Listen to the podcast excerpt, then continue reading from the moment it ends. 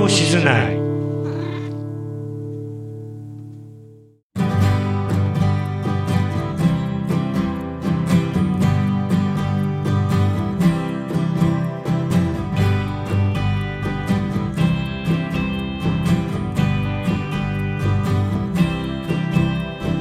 こんにちはレディオ静内第43号です冒頭のご挨拶を担当しますのは私移住コンシェルジュの市川とえフットルースの瀬尾とシジジカフェの小笠です。よろしくお願いはよろししくまおす,、願いします。はい。レディオ静内は私たちの住む愛すべき新日高町静内やその周辺の町や人森や海動物や植物の様子からはたまた日本や世界地球や宇宙の未来まで幅広くお伝えしますはい。はい。よろしくお願いします。はいよろしくお願いしますはいえっと今日は何日でしょう3月の10日。と10日か、うんはいになりましたはい3月に入りましたはが、いはい、ね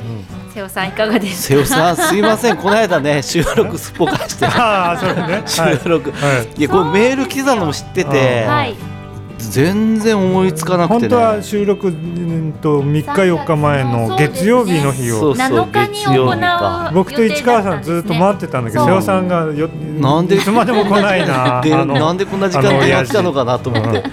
うん。はい、だからこれ見たしね、あの、帰りちゃんと足立さんのあのう、んあれも聞いてたの。ああのあー仕事場から帰るときにそうそうそうそう。俺があちょうどいいやと思って。メッセンジャーでみんなに聞いてもらうように乗っけてたそうそうそうあのタアヌキニのコンを話。ね。アニコンねそう、はいアニコンタヌキ、タヌキ、タヌキがタヌキじゃない谷谷川さんだ。谷川さんの話。じゃなかったと思います谷川さん谷川さんをた谷川ぬさんだたぬき扱いしちゃダメだと思うけ ど。あ、谷川さんがタヌキって言うんじゃない。ああそうだ谷岡谷さ岡、ああ谷岡さんだ。あ谷岡さん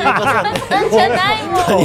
んごめんなさい谷岡さそうんそう、別ぐずにぐず谷岡さんのことをタヌキって言ってるわけじゃなくなくてて。そう、タヌキの話。タヌキが冒頭に出てきたからね。そうね。。うん、そうそうう、あの話を聞いてたんだけどはいはいはいはい。全然聞いて、そうこのインフォメーションの、なんか文章来てたのも知ってんのさ。う。うんん。うんななんで今頃と思いなが らスルーして全然気づかなくスルてーしてうん申し訳なかっいたやいでいす。ですいえいえね。えー今日仕切り直しということで。はいそうよですねろしくお願いしますはよろしくお願いしますはいはいえっとじゃあ僕マスターははあい僕の近況はね何にもないんです。あこれほど何もないまあいつもこう収録あるとああこれあの近況報告でこれ言おうとか考えるんだけど、はいえっとねその前回収録してからまあ途中でえーねあの瀬尾さんがぼかしたっていう事件はあったけ ど。はいもう毎日ね毎日こう、 まあ、日が昇って朝起きてお店に開けてそしたら何人かお客さんが来て、 まあ、たくさん来るわけじゃないのね、うんこうポツポツと来てそれでカウンターに来た人と喋ったりして、そしたらあ日が暮れたみたいな感じであ今日も一日が終わったなっつって、うん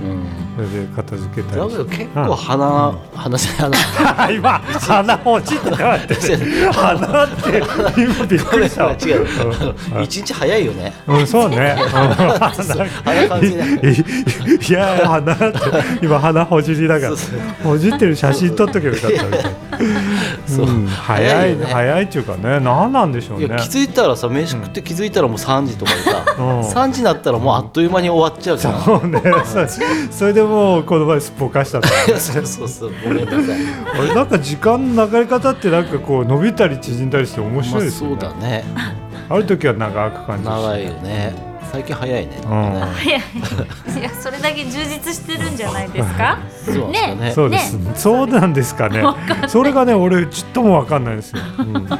そんな変な近況報告でした、なるほど、はい、よろしくえっ、と、じゃあ、はい市私川さんはですね、はい私もあの大してないんですけれども。はいないのあの、この間ですね、職場の同僚が。二十軒道路で、エゾモモンガおう見たよって言って、写真送ってくれました。え可愛くないですか、ちょっと後ろ姿なんですけど。桃形の飛ぶやつだそう、あれ、そうです、モモンガ、そうそうそう、うそんううん、ね飛ぶやつム。ササビじゃないのね同じムササビとは違う。ああそうなんだ多っ分けなんか大きさかなんか違うかなあそうかそうか似たようなもんでしへょ、ーうんこうひらひらひらあっいるんて。だ、うんへーよくわかったねその人、うん、なんか、本当は夜行性だからああ昼間はこうあの木のなんか穴っていうか、うろみたいなところに入っているらしいんですけど、なんかちょうど出てきたみたいで、はい、それですごいねすこうごい可愛くないだでっすてさかこう一見見たらリスっそうぽいけどエゾリスみたいだけどへえでもちょっとよく見ると足手手がなんかこうちょっと着物着てるみたいな、 ここにね、ヒレっていうかね袖がうんだけどきっとこれはタタタタって上がっていくんでしょたたたたよはくい撮ったねそうですねすごいね結構ねいるみたいですよあそうなのはいあの二十軒道路のあの桜の管理をされている方なんであーなるほどあのいろいろ詳しいんですよへねー結構いるみたいで、えーはい、私まだ見たことありますかないないないないですよねリスぐらいだったら見たことあるけどね、うんうんモモンガはね、うんなかなか珍しいと思うんいいですね可可愛愛いいでしょ、顔めちゃめちゃ可愛いですよへね、えもんちゃんって名付けもんちゃん 顔これ出てないけど、うん顔可愛いんですよなんか北海道三大可愛い動物ってあそうなのエゾモモンガうと、んえーシマエナガとシマエナガエナガうんあとなんかみたいなんですよへねーなんか知ってる人をちょっとメえールで教えてくだ三さい大可愛い顔うんうんへー可愛い動物うーんまあ確かにあのなんだっけシマエナガは最近ね可愛いですよね流行ってるねうなんーかんちょっと見てみたいな会ってみたいなとー思う方はうん20軒道路に気をつけてあはいうんただまあ昼間は寝てるみたいなんであそう明け方とか、うんあのお家に帰るところをこう目撃するとうか、あんのそういう目撃情報が多いみたいです。へはえ飛んでるとこ見てみたいねうんねねねほんとうんい、はいははいい、はいえーというこ とで、まああのまあ、そんなこんなで3月に入りましたが、あ、はいもうあれですよね丸2周年ですよね。うん、あそうだそうですね丸2周年そうだね多分多分いつねだっけ 17? そう17そう3月17日が、うんあの最初の最初うのんえー、と配信配信日ううんん、らしいので、うんちょうどねここれが丸2周年の回になるんではないかとそうですそうだうんねちょうどいいその頃あにはい2周年目にしてね若干番組の構成を変えましたえあら今更どうしたの今更ちょっとね順番、順番っていうか今までの順番とちょっと違うんで覚悟して聞いてください、はいうん皆さんもうあのこれは、ね、よろしくお願いします目が離せませんよっていうか、うん耳が離せませんよ。ははい、いはいはいえっ、とでは最初のコーナー、はいちょっとインフォメーションです。はい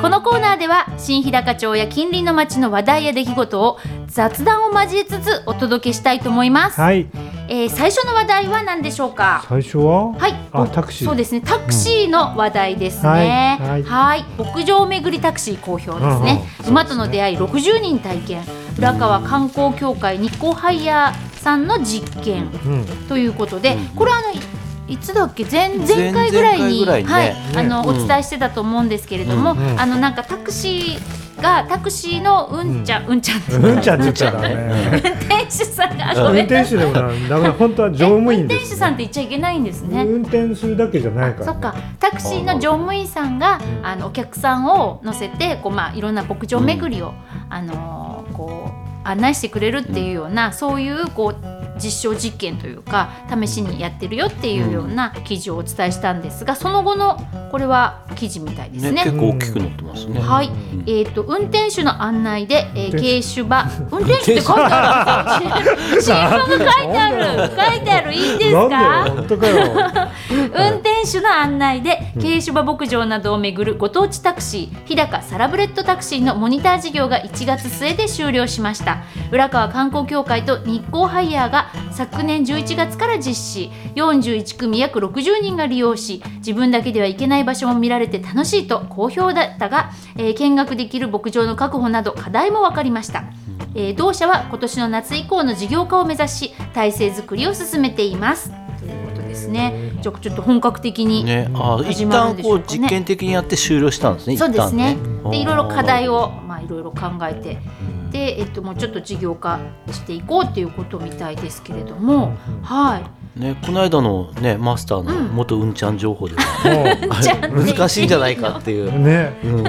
話がうんう観光協会とい、う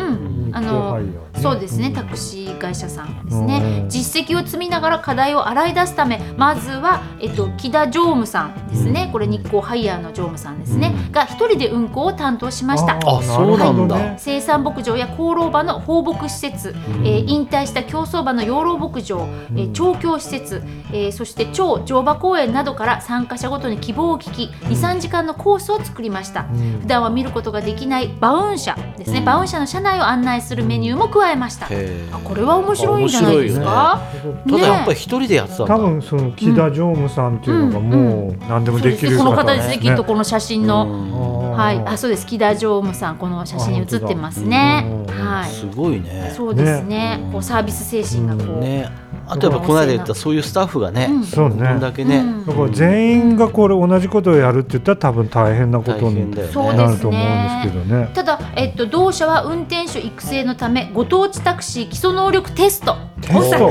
ら成お事業化に向けてタクシーの車体上部に取り付けるため馬をあしらった特注のあんどんも制作しているあああの盛り上がりますよねきっとタクシーのね。意外とあれだよね、うんこう普通のタクシーの運転手はしたくないけどこれやりたいとかっていう人はいるかもそうかね。もしれないそうね逆に馬が好きで、うんあそうですねねなんか逆に、うんお客さん乗せるのはちょっと普通のこうね流し、うんあのあれは嫌だけど、これうを、んそのやりたガいイとドかをねやりたくて、うんで、えっとタクシーのその乗務員さんになるっていう方も、いるかもねもしかしたらいらっしゃるかも専で属すみたねい。なね。うんうんうんそうですね。ねなんかでも二種免許取らないとダメだね。そうですねきっとだからもしあのこれをお聞きのね全国のそのね二種免許をお持ちの方で馬好きの方あがねそうだよね。タいらっクしシーゃっのたらガイドとして。ね運転手の人でうんね、日光タクシーあ競日光馬ハイヤーさんに競馬はい好きの人いるそようね。そうそうね多分意外うんとエピソード詳しかったりとかね。ねそうですよねあうんだから確かにこの間言ってたよね既存の運転手さんに覚えれっていうのは非常に負担多いかもしれないけどそうだね結構ねそういうの得意な人とか好きな人とかがねうんでも逆にさそのその馬好きの運転手の人が、普通のそういうね、うん例えばイオここだったらイオンでうんうんつけてとかさ、うん無線でどこ行ってっていうのにそれがね嫌じゃないといいんだけどねいやだからやっぱりこう専属にしないとあれじゃない専属だっいてやオあフ大変だけどあさーオフシーズンとかあそうかなそうですよねだけどやっぱりさ、うんやっぱりこう思うにはさ運転手とか大変だなとか夜走ったりさ、うん酔っ払い相手にしたりさ、うんそうそうそういろいろそういうの大変だなとか思うよあね。そうですねうんだからそれやりたくて来てもやっぱりそっち合体だとちょっとうんきついかああなみたいになっちゃうからうんあー会社としては多分どっちもできどっちもできる方できないと困っちゃうか困なっちゃうんじゃないかなと、あーまあ、勝手に思ってますけどはい、まあもしこれを聞いてね興味のある方あは、る方は、はい、あの、はいいいよね浦川の観光協会さん、うんちょっとお問い合わせしてみたらいかがそうですね、でしょうかね。うんはい、はいはい、ということで、じゃあ、こう、ちょっと夏ね、うんどんな風になるか、そうですね事業化をちょっとはい見守りたいと思います。うん期待したいですねはい。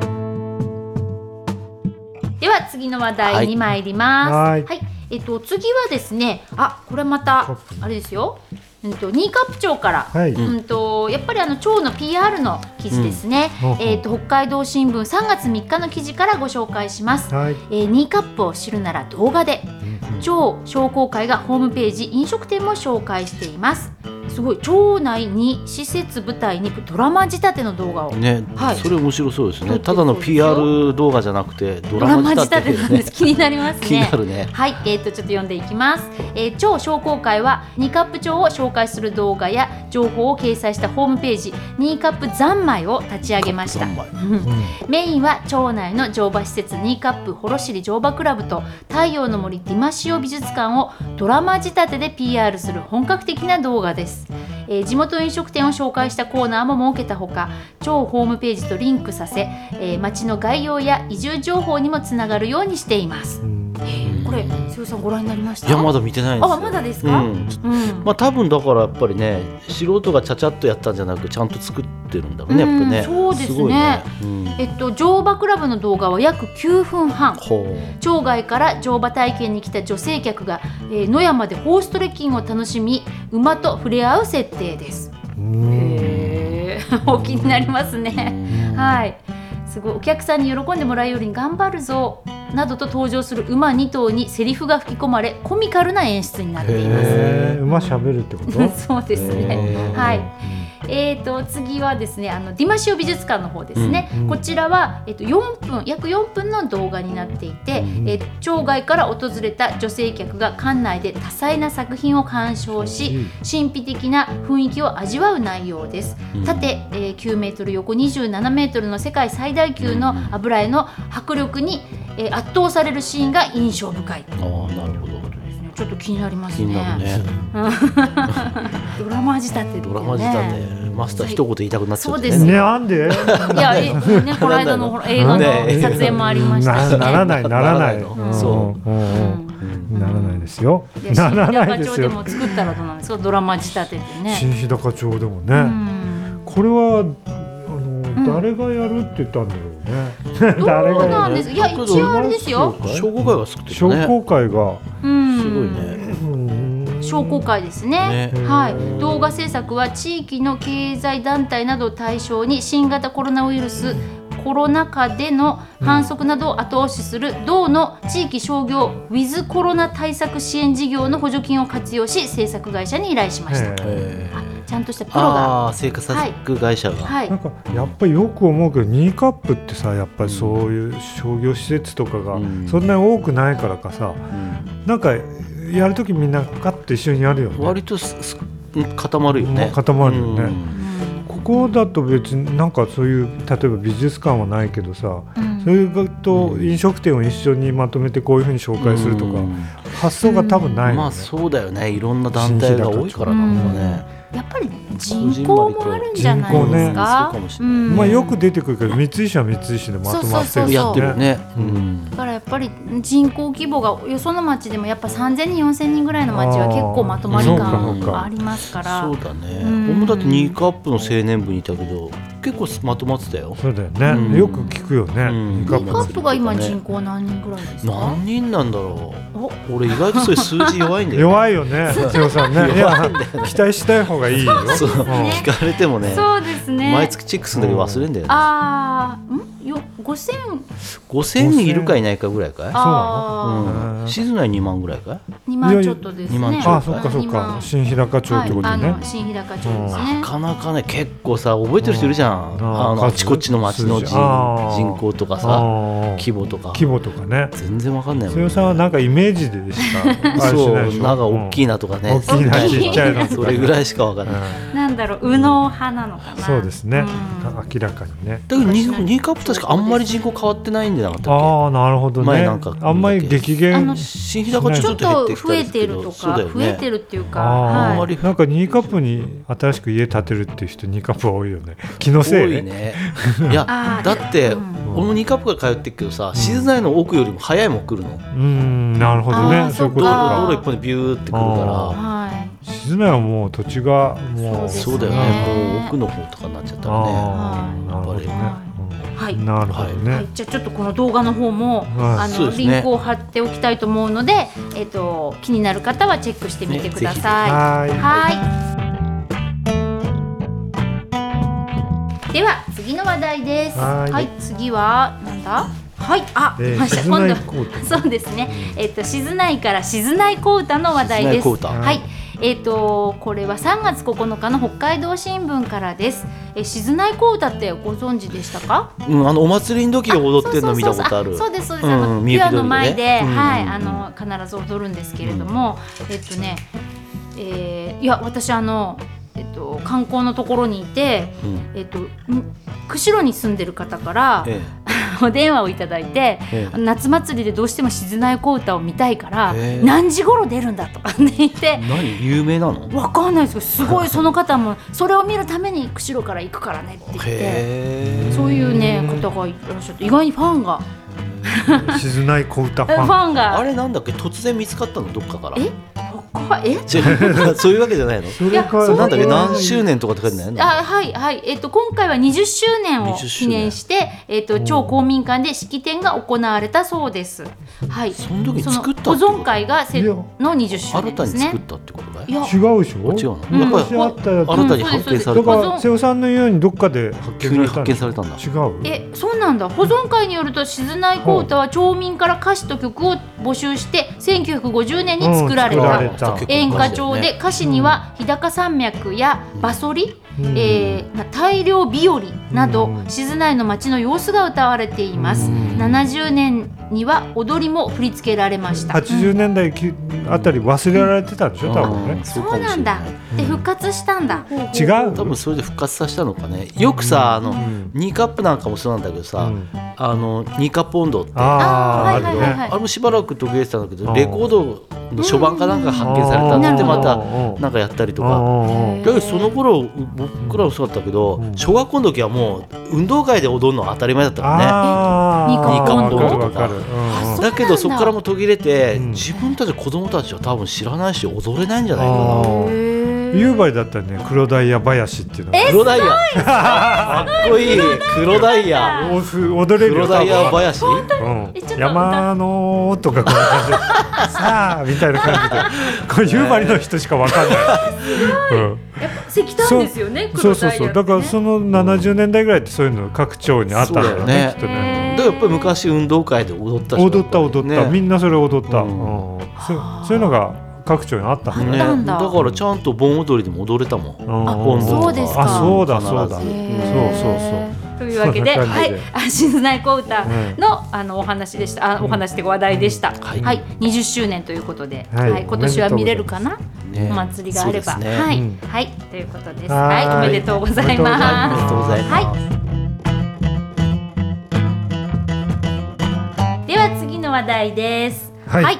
えっ、と次はですねあたい焼きはいお待ちかねたい焼きですね、はいあの、うんこちらね3月5日の北海道新聞からご紹介するんですが、はい東津内の方がうんたい焼き屋さんを開いたってことであの移動販売なんですよね、うんうんうん赤い車見かけた方も結構いらっしゃるんじゃそないうそうかな結と思構いま見すたけどなあそうですか、うん私もなんか最初ローレルさんの駐車場で販売してるとこ見かけたかな、うんはいはいじゃあちょっと読んでいきますね亡き息子の好物たい焼き思いを込め、えー元新日高町職員の佐野さんが開業、うんえーしましたということで、えっと元町職員の、えー佐野充さん42歳あ42歳 そうね年までいっちゃったごめんなさいね が2月にキッチンカーでたい焼きの移動販売店たい焼き焼いたひらがなでたい焼き焼いたを開業し人気です昔から飲食店経営に憧れていましたがたい焼きに決めたのは9年前に5歳で事故で亡くなった長男海君の大好物だったことが大きいと言いますえーたい焼きを頬張る息子の笑顔を胸に抱き焼き台に向かう毎日ということですね。はいね息子さんの、まあ、うん大好物だったっていうことで、そういうエピソードがあるそうなんですけれども、まあ、あとそれとまた別にすごく、ね、美味しいみたいで、うんえーっとね、営業初日2月17日の、えー営業初日には約20人の行列ができ1日300個売れたそうです。へかつての職場の同僚のほか海君や小学生の次男三男の親仲間などが駆けつけてくれたが、んその後も、えー東静内の国道脇の自宅前などで出店すると客が絶えずー予想の3倍の100個ほどが売れています。ーあ、そしたら自宅前でもやってやるんだってるんですってうんはいなるほどでメニューはたい焼きえー180円とたい焼きを油で揚げ、えー砂糖をまぶした揚げたいおー260円がありそれぞれ具はあんとクリームの2種類、特に揚げたい揚げたやつですね、うんは珍しいサクッと香ばしいなどと人気ですちょっと食べてみたいですね食食べてみ揚げたい、うんまだ食べてないのねここまだまだ食べてないんです僕も食べてないでというすわけでここにえーって 今確かにちょっとびびっくりしたえわまさかと思っうんたまさかと思ったなけどいんですよないんですよすいま残せん念はいちょっと食べてみたいね、ですねそうですぜひ食べた人の感想もね、うん聞きたいですね。そうなんですでえっとねこの佐野さんうんなんですが紋別市出身で、んえー札幌の福祉の専門学校時代に奥さんと出会って、んえー、と結婚された後奥さんの実家の東静内にあの住んでいらっしゃるそうですあーそうなんですねはい、えー町の職員になって老人ホームなどで福祉の専門職として働いていました。でほどなく海君を授かったが漁港で乗っていた車から、えー、と家の人が離れた隙に車が海に転落する事故で、えー亡くなったということで海君がおばあちゃんにも食べさせたいと言って、えー買っていたたい焼きをつい全部食べてしまいどうしようと言って泣いていた姿が懐かしいと振り返ります。ということでそうなんです、へーまあ、ちょっとね悲しい事故があったそうなんですけれどもうんそれを乗り越えて、うんはい、あの美味しいたい焼きをあそうのです作ねれるようになったということで、えっとねそちらのあの福祉のお仕事を、まあ、退職されてたい焼きをやりたいと、うんうんはい、一年発起して、えっと奥さんにもあの背中を押され、えー退職後人気店を食べ歩いて研究しはてあ準備を進めたそうです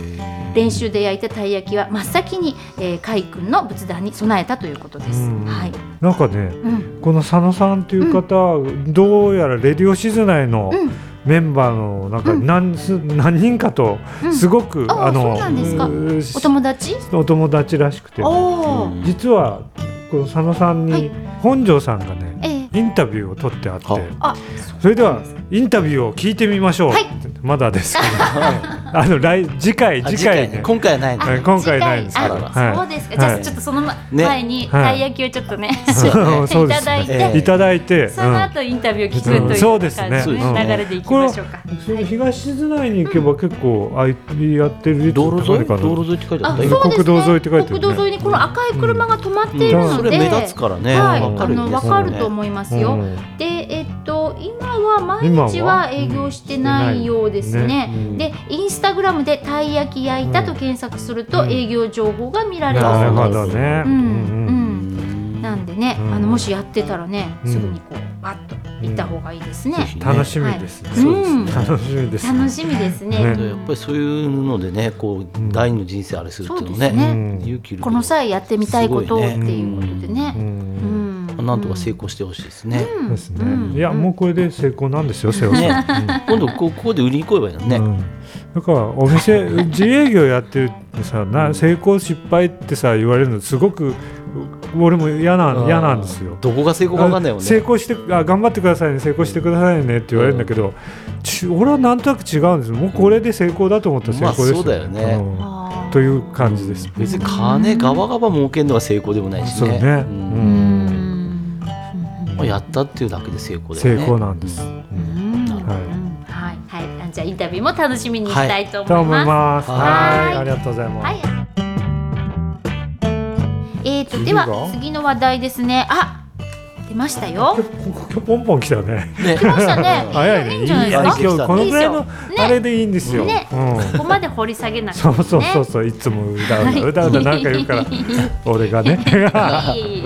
はい、えー、では、えっ、と、今回最後の話題ですね。うんはい、出ましたよ。朝の食が卓。出ましたね出これまマしスタた。はーいの、はいマスターの連載ですね。はい。えっと、これは、えっと、3月の8日の北海道新聞に、はいあの掲載されています皆さんもちろんお読みになったんじゃないでしょうか、うん読読んんででないないとと思うん思うんだ。だって俺今日あこれあれして三日四日経ってるけど三四人にしか言われてないもあん。でもそういう人いやはみんなな新聞って読んでないんだなってくつくづく思いましたね。かもしれない読すねんでるけどやっぱり見落としがちなとこだもんね、そうだそねうね読まなくていいいとこだ。こう日高版じゃないのでそうそうそうあってもなくてもいいコラムなんです。うんいや、はそんなことないですよ。マスター乗るまで俺そんなの読んだことなかったあもん俺もそう私もそう正直言って、うん、なんかなんかこうくなあなんか書いてるなぐらいなとこだもんね、うんそうそうそうはい、ちょはいっと読んでもいいですか、はい今回もちょっと面白い内容ですよ。はいえっ、と、尻尾健康法。はい、うんこれ尻尾でいいんですか、尻尾。尻尾ですね尻尾か、はい尻尾健康法。尻うん、尾まあいいん だけど尻尾健康法は私が考案した心身健康のためのエクササイズだ我が家には一匹のオス猫がおり彼は常に私に示唆を与えてくれる彼ら猫族は顔の表情の変化に非常に乏しいその代わり表情を雄弁に語るのが「おだ」おっぽですね、えー苛立ち戸惑いなど微妙な表現を優雅にする私たち人間はそれらの表現を主に顔や手足でする泣いたり笑ったりし感情を表現することは心の均衡を保つために人間には欠かせないというだとすれば猫は顔の代わりに「お」でそれを表現することにより精神のバランスを保っているのではないだろうか単に歩行の際に必要というだけではなくならば私たち人間も「お」があると仮定しそれを振ることにより精神の均衡が保たれさらには体の健康さえもたらされるはず失われた動物的感覚を取り戻すのだ実際にはまず軽く左右に振ることから始め悲しい時楽しい時などその時の感情に合わせ「お」で表現してみようと試みる。今まで使ったことのない期間なのでもどかしく感じるはずだが慣れが必要なので根気よく続けてほしい夕日を眺めながらゆったりと尾を振っていると今までと違う安息感が得られるはずなので試してみてはいかがだろう個人的には画期的と思っているが残念ながらこの健康法賛同者が少なく効果を検証するまでに至っていないしかしいずれこの方法は現代社会におけるストレス軽減や医療費の削減に大いに役立つはずいやそうに違いにゃいはい狙ったんですけど最後のところ違いにゃいですこうこういうダジャレはねやっぱりこう年配層にちょっとうん受けるんだあ受けるんじゃないあーですなかるほどね。え読者層やっぱりそのはいターゲットはそこら辺なんで、 はい、てか今この話してても、いサバがね、うんミャーって言って寄ってくるんですよ。ちゃわ、んとニャーねかるのかな、わかる自のかね分のこと話してるって。ー言ってる。なって。ただ腹減っただけだと 思う、えー、そうかな。でも本当さっきね冒頭でうん今日本忘れちゃったけどさ、うあの谷崎潤一郎のうん「陰影来さん」っていう本ん、いい来来ささんんの中にねうん「客嫌い」っていううんうんエッセイがあって、うんその中でね、んその谷崎潤一郎も言ってた「尻尾欲しい」って。うんうんうん俺は別に尻尾欲しいとは言ってないですけどなんか こうその人はねなんだっけ人の返事するの面倒くさい時に客嫌いだからねうでその時にあ、こう原稿えー書そうきそうな書がきながらら。なんかやれたうらん尻尾でひょってこうう、んあれしたりととか、あの長居するお客さんにこう相手するの面倒くさくなったらもうそのうち尻尾だけでこんうんう返事できれば、うんうんどんなに便利だろうみたいなね。ね多分俺が書いてるうんことをこの文章で言いたかったこと瀬尾さんあんまり分かってないといや思う分かってる健健康法でしょ多分分かってないいやんだろ分うかなってる分かってる健康法でしょ、うん、本当かな、分かってるいやだけど、でもうん尻尾に注目してるんでちょっと思い出したあのなんかね、でもおじさんで何人か言われたうちの、んおじさんで一人はね、うん全これ分かんないんだっつって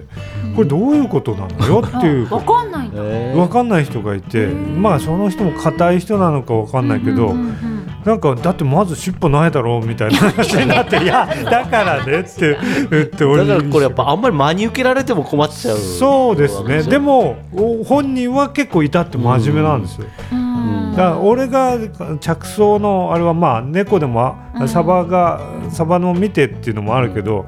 例えば戦争で足を左うん足を失ったんだけど左足の先がのかゆみを感じるとあかそーいういいう話聞いたことあるでしょ、あります。あなるほどでももしそのかゆみを感じたらそれでイライラしたりとか、うんその精神にもなんかうん影響あるのかなと思って、それとその猫の猫もやっぱりああいうふうに、まあ、今バランス取ってピョンって立ったりしたけど、それだけじゃそのバランス取るためじゃなくね、うん動かしたりするでしょあれはもしかしたら精神的にその、うんなんかあれしてんのかなって、うんそれをあそしたら人間もっていうそういう。ふうに僕は思ったんです。ないない尻尾だけど、うんその振ることでなん か。振ってらっしゃいます。あ振り方が全然ダメだ、ね、全然なってないよね猫感がないもん今の振り方返ね 事したつもりだったんだあけどあんなあんなあんな尻ノ尾のアちゃんにも振り触方らな いと。してこんなんじゃないのちょっと違うなうんすいませんいやいやいやでもあったらいいなって思ったことありますよね、私あも。本当、うんうん。だからなん犬かとまた違うんでしょ振り方とかあ違うと思います犬はもうちぎれるぐらい振るもんねうんまあでもふわふわふわって時もあるあやっぱ機嫌いい時はうんゆさゆさゆさゆさって振るし、うんでやっぱ怖いともうすぐ尻尾前から。ああそうあねーなるほどうんほんと巻いてこっちのも うそれこそお尻の穴までピタって隠しちゃう。あうん、多分その自分の存在を消したいんでしょううねんだからこう匂わないようにうんお尻のあ穴あそっかそっかー出しちゃうんですよあーなんか北海道弁なんかおうんおだつって言葉あるでしょうんはいはいはい、俺なんか馬の牧場で働いて棒が立つかなんかあおおだってるってこういうことかっていうのが よく分かったおっぽたあ立ってる立ってるあうあんそういうことか違う調子に乗ってこうなんかうんね、うん、そうそういうことなのかなと思って、ううん、調子に乗るとかあいーい気そうにそうなるそうとよかく子供の時ねんおだつんじゃないとかあーそう子供はそうですけどねそおだってたんでしょ瀬あ尾おださっんって思ってはいないけど多分おだってたと思う、う ん、おだった瀬尾さん想像できるもん、うんなったんだうん、あでもまあ真面目な話ね、はい、うんあのちゃんと動かしてみようと意識してみるとね、うんいいですよ、うん先っぽだけ動かすとか。うんやってやってできないことはないんです よ。なるほどうん、そっか、そうそっかやっぱり今まで使ったことないうんうん部分だから、んでもそのあ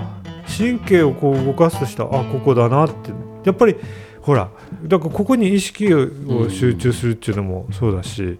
まあそれこそ我々の好きなうんあれあるでしょ、あの肛門を締めるあ れねクンバ、ククンンババハハカ。あれにも我々うん好きな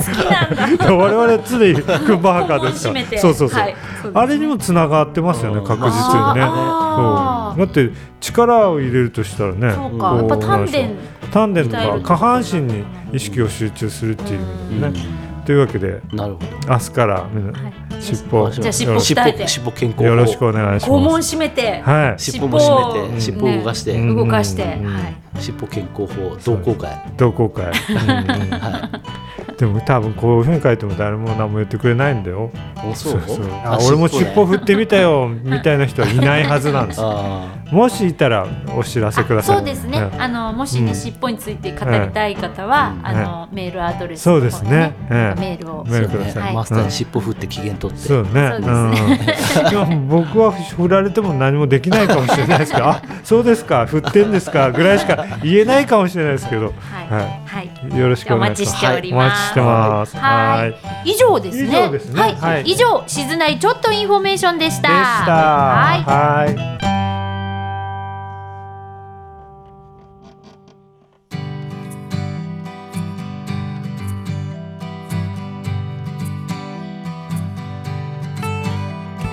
えーそれでは「レディオシズナイ第43号」この後の番組を紹介させていただきます。はい、はいえー、とこの後はですね、はいはい、番組が「アニコン」ですね。アニコンはい、犬猫ボランティアワープ代表足立玲子足立さん玲子さんでにすよるね。アニ,、アニコンですね、ええはい、ゲストがええーえ谷岡隆さん、谷岡隆さん、谷川さんじゃないですよ。 谷岡さんですね。ははいい、あのゲストにお呼びしているそうです。はいえー、とではうん、そんなあ聞いのてみますかそうそうですね。はいまあだから簡単にちょっとこの後説明するとその後に、うんえー佐渡さんにこの心に枕が入って、うんそれでまこた、こ、う、うんんうんそれでまた我々三人がまた番組をはい続けるんですよ。あなるほどだからね今までちょっと今までの感じだと「はいいやアニコン聞いてうん佐藤さんの聞いてはいエンディングです」っていう、うんそういう流れだったんですけど、うんちょっとねちょこちょこ我々が出てくる。出てくるあん出でてすくよるそうそうそうね、はいうんまあそんな感じなんですよね、はいちょっとまあ今回実験でこういうふうにやってみたんで、うんちょっと皆さんも付き合ってみてください、はいはいよろしくお願いしますははいい、それでは最初のはい、えーはいまずアニコン、えーはい足立玲子さん子さんのアニコンアニコンをお聞きください。はいはい。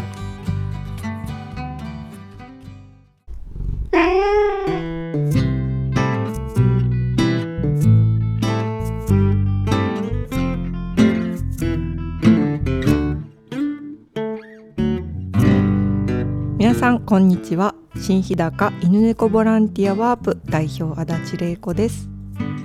前回保護した野生のタヌキの話をさせていただきましたその後どうなったか気になっている方いらっしゃるのではないでしょうか1ヶ月の間にですねタヌタヌ元気になりましてご飯も手から食べるようになって顔周りなんかも撫でると気持ちよさそうにするようになったんですそしてなんと動かない後ろ足をえいっと持ち上げて逆立ちで歩くようになったんです動物の生きる力を感じましたねまあ結局タヌタヌの行き先はあるのかという大切な問題なんですが、えー下半身不随の手間と医療費を費やせる動物園は道内にはなくそのままだと安楽死になるということでしたさあこの命を仕方ないと言って殺すことはできませんでしたそのまま引き取り新しい飼い主さんを探すことにしましたさあこのラジオをお聞きの皆さん北海道外の方でも構いません変わった動物を飼うという変わった趣味の方がいらっしゃいましたらぜひワープまでご連絡くださいさて今回の話も野生動物のお話です静内で谷岡隆さんという名前を聞いたことがないという人はいないのではないでしょうかここ静内で長く野生の鳥の保護保全活動をされている人ですどんなお話が聞けるでしょうかちょっと聞いてみましょう谷岡さんがこの活動を始めたきっかけっていうのは何ですかきっかけはですねえーっと1999年、平成7年にいきなり宮城県からマガン42案が来て静内で越冬を開始したっていうのが一番きっかけです。それまではマガンは静内にはいなかったええ見見たこともないし、ええ、そういう鳥の名前も知らなかったって、はなんでそれに気がついたんですかい、いやだからいろいろ図鑑調べたらやっぱりこれしかないなっていうのでマガンっていうの分かってで宇都宮港のサンクチャリに写真持ってて見てもらったら「あ田中さんやっぱこれマガンだよ」ってことでマガンって分かったんでそれが1995年の春にも一回来たので2月2月の初めですね。なんで今まで来なかったマガンが静内に来るようになったんでしょうかそれは地球温暖化なんですよねあーで昔室内も今温暖化でね非常に暖かくなりましたけどもあのものすごい寒かったんですで雪もいっぱい降ってで本当にもうあの学校小学校通うのに吹きだまりで電線にねコンコンってあの枝で叩けばた届きそうなぐらい吹きだまりができてたり静内川も結氷っていうんですけど凍ってたので。寒かったんです、うん、寒かったのねでマガン越冬するには、えー餌菜食っていうね餌食べれることそれからねぐら取れることこの2つが必要でどっちか1つ欠落しても越冬ができないんですけども、まあ、温暖化で雪もほとんどふまあ今年は多いですけども雪降らなくなったで昔は本当にもう分厚い氷信内川も張ってたんですけど今、まず氷張ることがないぐらいうん結氷しなくなったんで曲がんない越冬が温暖化で可能になったってそういうことですね。すごいですねマガンはその野生の勘でこっちの方がいいっていうのを探し合ってたんですあのね、ねそれでね、うんとまあ、北海道もいろいろあるのでなんで静内なのっていうのが永遠のテーマだったんですけども、やっぱ日高でもその、まあまあ、浦川とかえりもの方は非常に風強い雪も多い、それから、うん、と日高町昔の紋別町だとかあの辺行くと非常にビラとで寒いんですよ、気温寒い。でシーズナイがやっぱり一番日高でもまあ中部日高中部っていうくらいですけども、一番暖かくて雪も少なくて。まあ、そういうなんていうかね自然環境に一番優れた、まあ鳥あのマガンたちにとってはす優れたのは多分その野生動物の感じでねまあ来た瞬間分かったのか生活してるうち にここ分かったのか分かんないけど見つけたってうなっんまたあ、んで見すつよね、けたんでいやーすごいなへーーそれもまたそういうことをね分かったっていう時点でいやーさすがっていうかねそうですうねん生き物の野生の力うん、すすごごいいですねね。まあただそのうん人間から見るとそんな感心するんだけども、やっぱマガンにしてみるとその選択肢間違ったら死んでしまうので、だからももう生きていくためにああは、必死で、うん、必死でたどり着いたえ選ばな、うん、選ばなければならないあーしたどり着いたしっていうことなんで、そうまか、うんこれまでの越冬地を変えなきゃいけないほどあうん変わってきたそうっていうことですそうね地球環境がねそうそうそうそうそう。わあそれ考えるとちょっとすごいですねいやーなかなかね、あのーうん、ただ飛んでるねじゃなくて、いうんるねじゃなくて、深いんですよやっぱり。そうですねと僕は思うんですよね。じゃあその後谷岡さんはこうマガンが静内にまあ定着するように、はい。お一人で努力されてきたと思うんですけど、はい。例えばどんな活動をされたんですか、まあうんと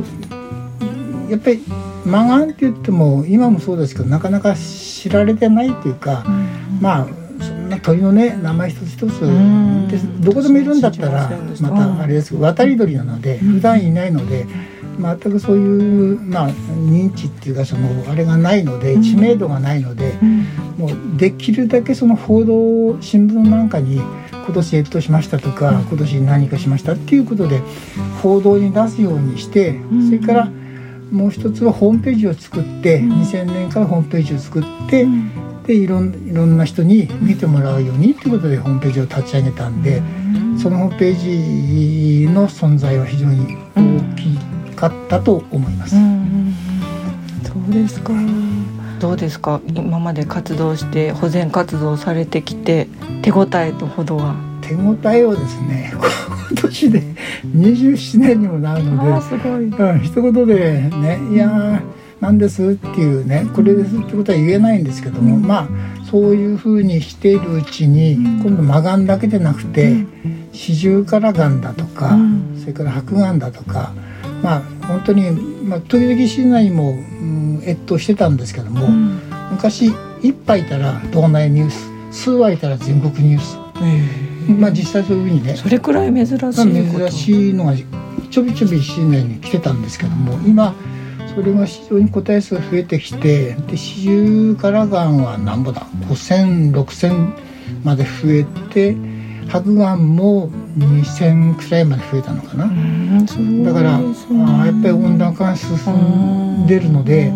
うんどんどんどんどんそういうみんな気づいてうん、まあなんていうんですかね環境が良くなったのと、日本がんを保護する会っていう、まあ、会があって私も会員だったんですけども、そこの人たちが、あのーロシアの方まで行って、ひなをす、あのー置いてきたりい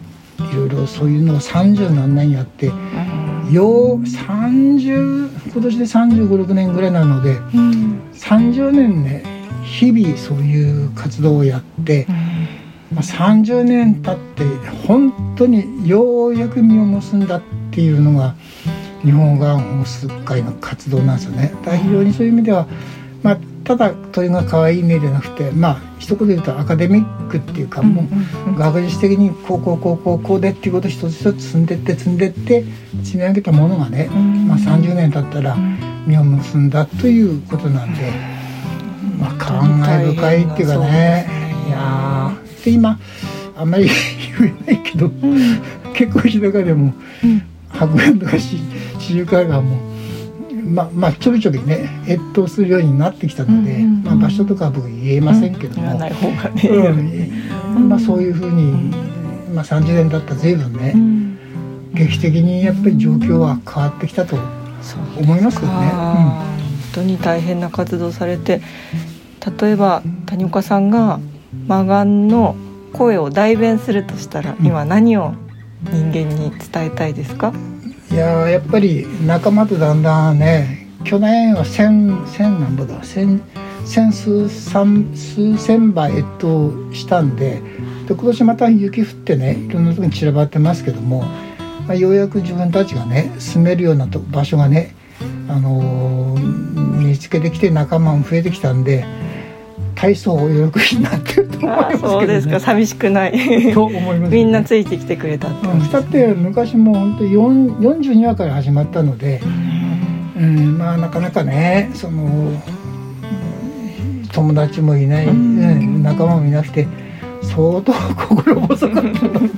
そう お思いますけどね。うんまあねずっと見てきた谷岡さんがそうおっしゃるんだったら、うんうんきっとねみんな今ここはいいぞ住みやすいぞって喜んでると思いますね、や本当にね、うん、じゃああれですね静内の付近の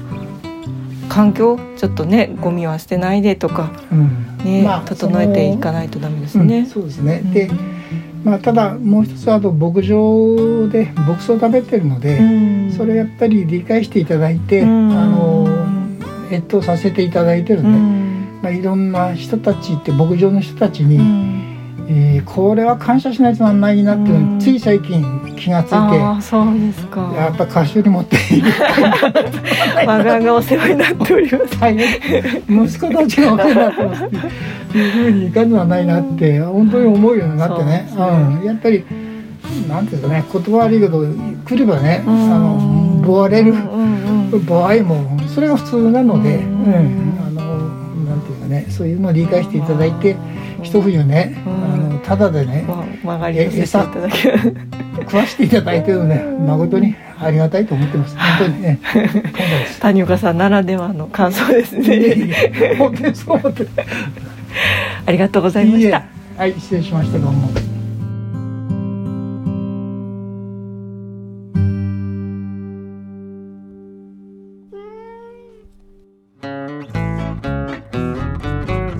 いかがでしたでしょうか猫の保護犬の保護鳥の保護それぞれにいろいろな世界がありますねまた一つ勉強になりましたもっと詳しく知りたいという方は日本白鳥の会ホームページを検索してご覧ください谷岡さんありがとうございましたそれでは今日はこの辺でまたお会いしましょうはい、はい以上アニコンでしたはーいはーいありがとうございありがとまうございます。す谷岡さんのお話いかがでしたか、いやマはガンってあんまりピンとこなかったんだけど、うんうんちょっと調べてみようかなっていうかね。いねう、ん。俺もまだピンときてないけどねね、うんどこ川にいるってことかね。その場所は内緒かあな内 緒か内緒か。うん、だからよく川で白鳥と一緒に見てるのはあれカモの子なんだね。そうああ色綺麗なそうですね、うんねグリーンだとか。ああはいはいはい、はい、あれじゃないってことねう。んねえ谷岡さんは日本白鳥の会の、今副会長らしいねあ日本の。日本副会長うんそうなの日本白鳥の会のこれでもねすごいその前会長だった俺聞いた時会長って言ってたけあどへえすごいね。すごい、ね今ホームページ見たんですけどこれ白綺鳥の麗会ねですよ、この写真すすごごいいね素敵谷岡さんはまた写真も撮るのね、うんその静内20軒道路物語って写真集があって、うんあはいはい今見せてもらったいい写真。だから、ねこれはドローン飛ばしていやだけどなんか見たらさ、んバルーンって。あバルーンって書いてあ20っ年た前だからさあ。そうかあドローンが出る前ドローンはないのか、うんあバルーンなのうかわー綺麗うんうんなんか天やっぱり天候に左右されるかねらどうのこうの相当苦労しながら撮ったんだうね、きっとんね。そうらしいですね、でこれ空撮もあるけど地上の写真も綺麗だね。そすうごでくすいいね写真。うん、写真もお得意なはい、ね谷岡さんですねうん、あの時々新聞にも、うんうんあそう谷岡さんのそうね写真載ってますけど、すごく素有敵名だよなね写真ですよね。ううんん、そうですねは白鳥の会なんだ。日本野鳥の会とかそういう日のかな。本野鳥の白鳥の会。多分俺も分かんないけどいろいろ鳥のそのね会があるんでしょ、い。うん何々の会っていうやっぱり鳥が一番メインなのかね。うんうん鳥が一番メインなんですかね。一番メイン、うん野鳥がこの谷岡さんは。いやそうなんじゃないですかだそうってねなんだかんだその野鳥でなんかあると出ねるよねあのコメントと大か足オジロアシのうん観察会とかもやってるそうですし、よねああそうだそうだそうはだ。いうん去年多分うんとローレルの多田さんとうん。か確か、やってましたうね。んやってましたよねいいカップでうまい人だな谷う岡さんだとな。ん、活動は多岐にわたるすとごいですね。ねすごいですね頑張ってほしいですねそうですね。はいうんだからまだだタヌキもまだ健在であ健在であタヌタ足立さんのねうタんヌタヌタどヌうねなったんだどうなったんですかどうなねったもうタヌ心だけ配どやっでぱりひょいっとこう逆立ちして歩くんだね。形で歩くとか、すごいねな言ってたようにそのうん撫でるとこう気持ちよくすするってあ野生動物ってこんなに、まあ、簡単にではないだろうけど、まあ、足立玲子だからかもしれないけど、ねな懐くんだなって懐くんですだってなんか当初足立さんのなんかフェイスブックかなんか見てたらさ、うんタヌキはなかなか懐かせるのは難しいみたいに言われたようなことを言ってたけど、はい懐くんだね、ね。うだからってやっぱり誰でも飼えるもんじゃないよねやっぱんまあね,、ね、うん、なんか多分なんか足立玲子なんか出してるんです出してんだねわーっとこう周 何？ はいあ特定の周波数をねあー発すると、動う物んそしてまだ向こうが発したのをこうキャッチしてこうあれでしそうょかもしれないね、目が合っちゃってそうかもしれないね捨ておけなくてあすごいね、ーまあ、それもなんかの縁なんでしょうね、えそうででしょうすねね。まあタヌタヌがねどこに行くのかね。続報が楽しみねそうですね皆さんも気に留めていってくださ。はいいはい。えそれーとでは次はい。うん続いて、えー、佐渡孝子さん、はい心に枕枕はい、お聞きくださ聞いいてみましょうはいはい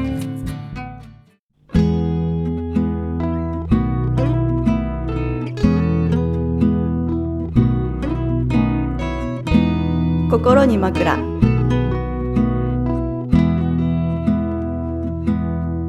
心に枕身体心理セラピーと占いお菓子が大好きな佐渡孝子です今月も心に枕をお聞きくださりありがとうございますおひな祭りも過ぎましたが桜餅やうぐいす餅など食べましたかお菓子は心の栄養と思っている私ですがこの度は雪かきの後のおやつには随分と助けられたように思いますちょっと頑張った後には自分をねぎらう何かを用意しておくって実はとっても大事だと思っています自分をいたわることは気にかけないとどうしても後回しになりがちですそして何か大きなことをやり遂げたとか頑張った耐えた乗り越えたと自分で思えた時に自分へのご褒美ですとあえて前置きをして何かを買ったり出かけたり食べたり飲んだりを自分に許すそんなことがあるのではないかと感じますでもでも今こうして暮らしている中で誰も彼もが頑張っているんだと思うんですよねだからちょっとほっと一息を自分のためにちょいちょい用意してあげたいと思うんですお菓子があってもなくてもお茶があってもなくてもその瞬間は自分のためにそんなことを思う今日この頃です最近は感染症以外にも国の争いの報道が多くて胸を痛めている方も多いと思います単に誰が悪いとか国がどうだとか言えないものがあると私は思っています情報を選ぶことや流れてくることを鵜呑みにせずに自分で調べることや誰かと話すことなども大事でしょうそしてこの状況の中自分にできることを日々やっていくことが小さいようで儚いようででもとても力強いことだと信じています自分の中に平和を持っていること自分の中に安心を育てていくことは心と体のために生きていくために重要です自分の外側ではなく自分の内側に平和や安心を持つだからしんどければ情報や報道から離れて春を感じる日差しや風に心と体を触れさせていくといいですね自然の中に身を置いて世界の平和を祈ること願うことはささやかかもしれないけれど積み重なるととても大きいと思います祈りの効果はとても大きいことを私は経験上でも実感しています春は出会いや別れの季節でもありますねまずは自分の心が穏やかであるように祈るのもいい時期だろうと思いますそしてそうした時の自分の体の感じはどうなのかにぜひ気づいてほしいです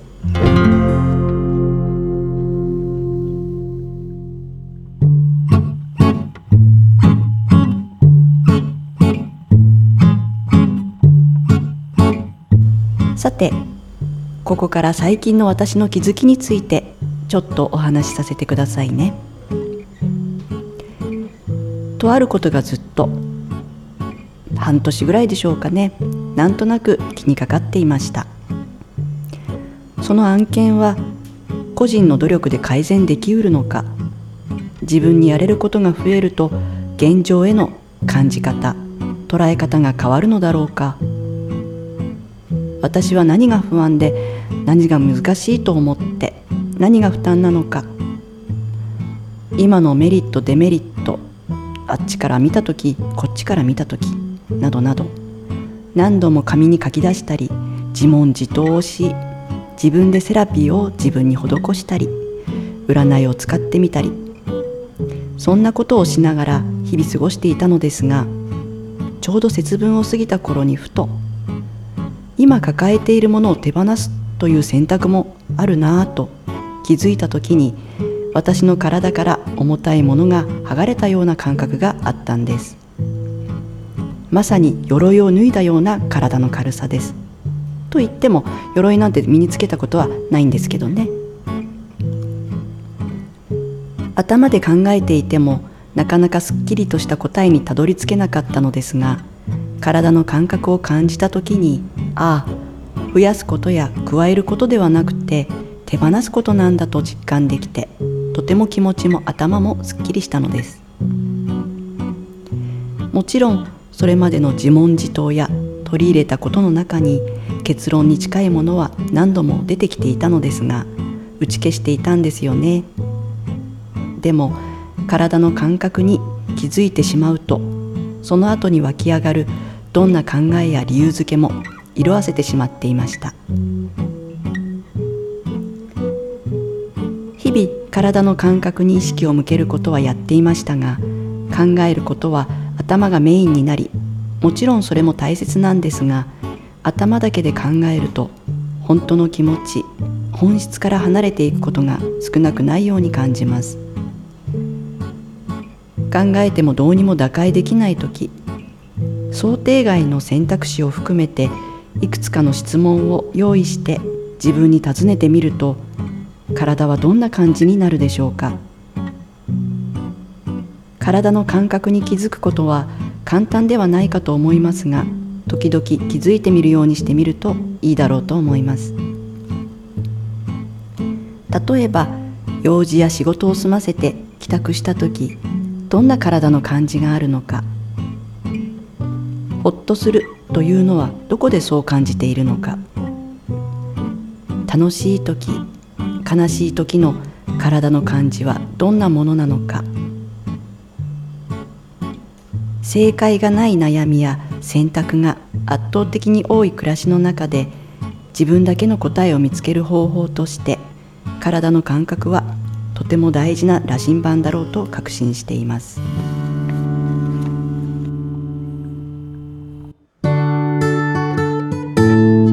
3月の春分は星占いの世界では元旦のような節目の時期ですこの雪が溶け春を感じ始めた時どんな体の感覚に気づくでしょうか季節の変わり目というのも神経には負担がかかります人は変化することはストレスでもありますどうかこの春も引き続きご自愛くださいねレディオシズ内では皆様からの感想メッセージをお待ちしています番組へのリクエストなどもお寄せくださいね今月もあなたの心の枕があなたにとって心地よくふかふかでありますようにごきげんよう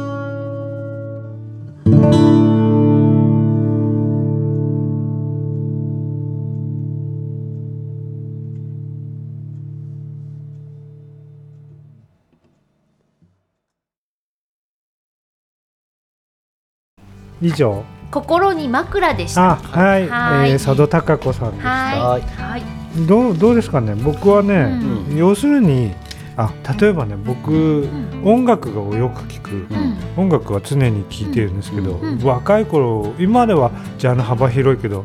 ロックンロールですねいわゆる、うんロックあの人たちは要するに快楽を追求うんしてるんじゃないかと僕は思ってるんですけど、まあ、日本の、まあ、洋楽は歌詞がそんなに分からないからあれだけど日本の歌でもよくあるのが「いいよとんずらしてしまえ」っていううん歌がよくあるでしょ、うんねきもうえそんな頑張らないで気持ちいい方行けばいいんだよ、あー俺はそう解釈してるんですけど、はいはいはいまあ、主にロック系っていうのあねだからなんか頑張って一生懸命頑張ってあれするよりもやっぱり快楽の方に向かった方、うべきなんだ人間たるもの的なね、うんまあそんな我そう慢してやりたくないことやってるうんよりはそううん頑張って鎧鎧がどう、うーうん鎧を脱ぎ捨ててとか、うんなんかまあそういうことかな と、ううんんもう僕もそう基本そうなんですよね、もうよくね若い頃ね意地悪な友達に言うのお前はちょっと頑張りが足りないぞあー逃げてばかりいるじゃないなるかほど快楽の方ばっかり言ってるんじゃないか まあその通りであ悪いのかなと思ったけど、はいいや今にして思えばよかったなと。ううんんうんまあ、自分とかもそうっちゃそうなんだけど、ただそうできない人がやっぱ多いんでしょやっぱりあ多いのかねこうだから死死ぬまで悩んじゃったりとかさまあそうね死ぬほど頑張ってそうねうんだからんこっちから見るとねそんな死ぬほど嫌だったらやめりゃいいのにって思うんだけどやっぱやめれないっていうかででも逆にね、そういうふうに自分の嫌なことをやろうとしたらもう全然俺ね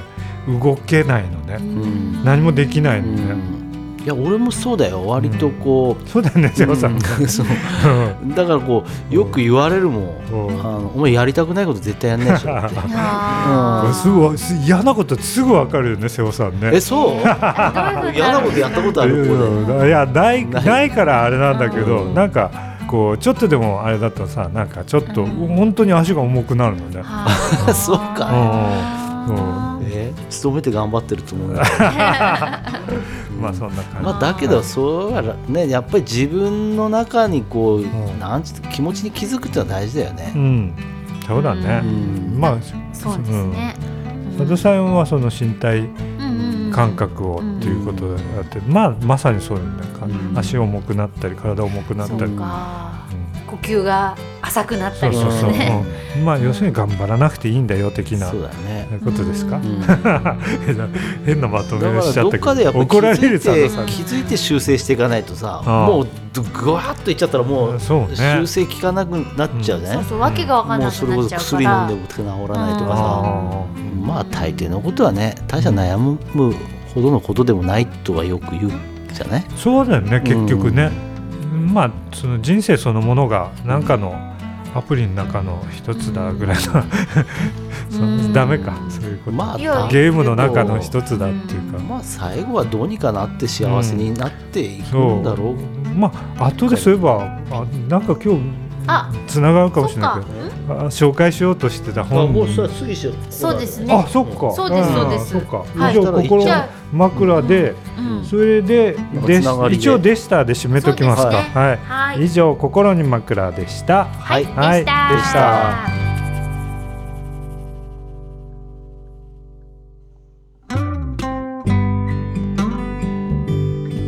で次はなんとですね、はいちょっと今までの流れと違って、ここで読んだらいいのにやってみようと思うはいはいいいですかはい今日は担当は担当がね、いなんか急遽本来は順番でいたはいい市川さんなんだけど、は今い日は今日は小笠さん担当小笠さんにしてそうでみすましたそうですはいそれでね今日紹介したい本がはいバシャール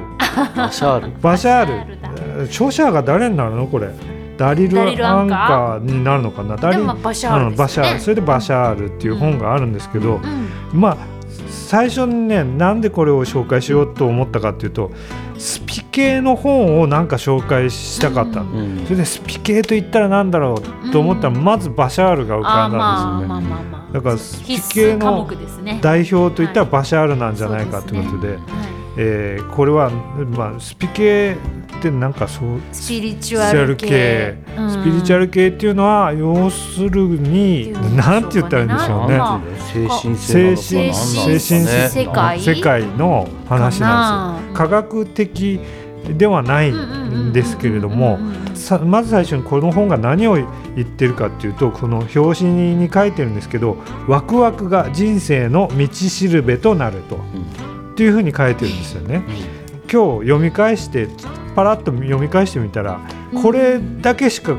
言ってないよみたいな感じなんですよ。そうですもねうひたすらねもうそのワクワクする自分の感情をそれこそが自分が向かうべき方向を指してるみたいなそういう本なんですよ。んそういう本なんですはいはいはいはいはいなんかそれで俺がなぜこれ今回この本を紹介したかったかっていうとですねはいこのバシャールの本も多分すごい本屋さんにたくさんあって、うんまあ、他の系の本もたくさんあるんだけど、うんそれなりに売れ売れてるんですよ。あーそれでなぜこれだけスピリチュアル系の本をみんなだ求めるのか求めるのかうんそれ実際に読んでるはずなんですよ。はいそれで瀬尾さんが前回紹介した前回なんだっけあの新人新ああ人申請の人申請うん資本うのん小論その時に瀬尾さんが言ってたのが、うんその世界の中の3%か5%の人がうん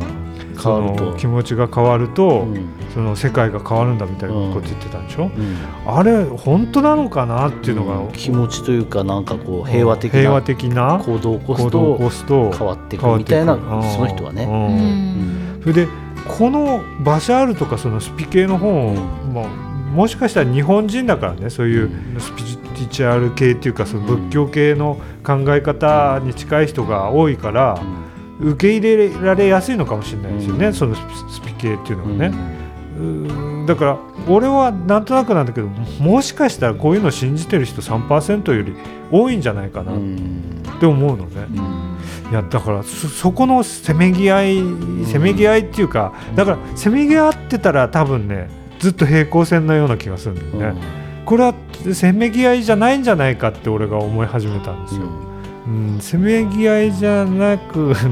だからだからね多分ねどれだけこう例えばバシャールが、うんその今10冊本あったとしそれが100冊に増えても、スピ系の本がどんどん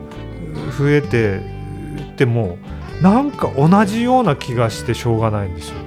平行線のような気がするんです変よわらないというか。変わらないというか、ああなるほどなるほうどそっかそっかんうんうんそこでちょっとスピ系の本の悪口を言っとくと結局この「バシャール」っていうシリーズ8910とか多分あると思うんだけど多分内容大してないはずなんですよ。このワクワクが人生の道しるべとなってこれしか残らないはずなんですよ。やっぱりこの人たちの商売ではあるんですよね。まあ同じようなことをこう品替えこうそうそうそうそう。どの本も読むとあ同じようなっていうのはあるよね。うん、なんかその前佐渡さんがの冒頭でその戦争に関する情報の話をしてたと思うんですけど、何が事実か何が真実かっていうのが実際今回のでも正直言って僕は分からないんですよね。だから新聞にはまあそういうことを書いてるしだけど多分ネットとかでは違うことも書いてるでしょ。でもななんかね俺はそこが多分鍵になっているんじゃないかなって最近はよく思うんですよ。例えば新聞はこういう真実ロシアがその攻撃してウウクライナ人が避難してっていうところに焦点が当たってるけど、えーその今起こってる事実でさえなんかこう並行していろいろ事実がありますよねきそうっですとね。ねうんパラレルワールドパラレルワールド的なね、片っぽの方から見たらこうだっていうね。そういろんまなあそうだよね。抵抗現実っていうんですうかんみんな真実っていうのは一つだっていう風なふ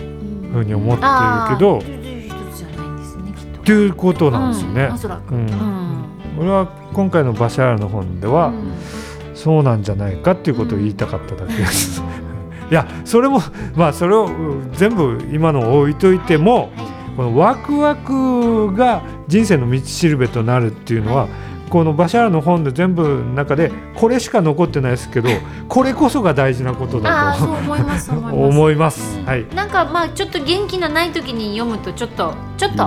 ん。なんか元気出ますよねうんだからバシャールと何かこう行動迷った時っていうかなうんその何かあこれは楽しいって思えることって本当にそれはもう絶対踏み込んで間違いないことですようんうんうんね。うんうんやっぱあんまりねこう難しく考えるとさ躊躇しちゃったりとああかそそううでですすねねさどう思われるだろうとかさそういですろいろね思っ計ちゃう算としちゃったね。りするとねうんうん動けなくなっちじゃゃうなくやっぱりこうまあ惹かれるってことは何かがやっぱりねそうです自ね分に合うものがあるんだろうしね。そういう時ってね、うん本当にうーポンポンポンとね本当にうまくいきますから、ああそうですだから、まあ、今回の今回っていうか2年ぐらい前からやってる「レディオ静内」っていうのおもーまさにそうですよね。うんああこれはなんかねこれはピンとピンときたっていうのワクがワクしましたかそうそうそうそうあこれはもう突き進んで大丈夫っていうあかーもうこれさえやってればでまあ、うん俺も店始める時もそうだけど、うんあこれはもうつぎ込んでも大丈夫だ、うんもう棒に振ろうが、うんそこはなんか棒に振るっていうことうはん人生にはないとは思うけど、うんなんかあこれにつぎ込んでも大丈夫なことなんだなっていうぐらいワクワクしたと、あーそういうことですそうですねはワクワクは大事ですい、ワクワク大事ですね。そううんまあ楽しい方がいいでしょうまあということでそうですねはいそうでこのバシャールっていうのがね、あの宇宙人なんですよね宇宙人なんですよねあのそう知らない方に解説すると、ダリル・アンカさんっていう人はただの人なんですよねそうダリダリル・アンカさんっておじさんがお瀬じ尾さんがさんねみたいなおじさんなんで す瀬よ尾さんはね、そうあの、うんアメリカ人かな、うん外国人のおじさんが、うんうんあのチャネリングするんですようんあそうバシャバシャ,、ね、バシャールを、ねでうんバシャールがそのあバシャールってその辺にいる人じゃない宇宙違うの違うの宇宙人なんです、うんバシャールは宇宙バシャー人ルが宇宙からその、うんダリル・アンカさんに乗り移っていろいろこう教えてくれるんですよでそのおじさんがこういろいろこそうそううワクワクが人生だよとか言うんだそうそうそうそそううそううんでなんかバシャールが乗り移るとなんかすごい声とかも変わるんですよ、へーダリル・アンカさん、うん急になんかうん早口になったりとかそうしてそうそうそう元気に元気なんいっぱいになですってとにかく元気なの「こんにちは!」みたいな感じで、あそういう感じなのうへんそういうそう感じそうそなうんですようんバシャール元気なんですバシャール元気うんー今日ははいバシャール、はい、えっと今日の本はバシャールバシャール、はいバシャーはいル1、バシャールバシャール2に人生に奇跡を起こすバシャール名言集、はい、はい本田健さん、うん何冊この3冊をご紹介しましたが,、うんしましたがちょっとね、もし気になる方は、はいあの CGG カフェにもはいありますんで置いてあるので、はいあの、はい手に取って読んでみてください。ははいい簡単に知りたければマスターに聞いてくれそうれですばね要約してくれるあの5秒で説明できますから、 はい、ワクワクしなさいってワクワクしてくださいってそれだけです。 はい、はい、はい、はい、えありがとうございますありがとうございました。ありがとうござはいますというわけで、えー読んだらいいのにのコーナーでした。はい、ありがとうございます。はい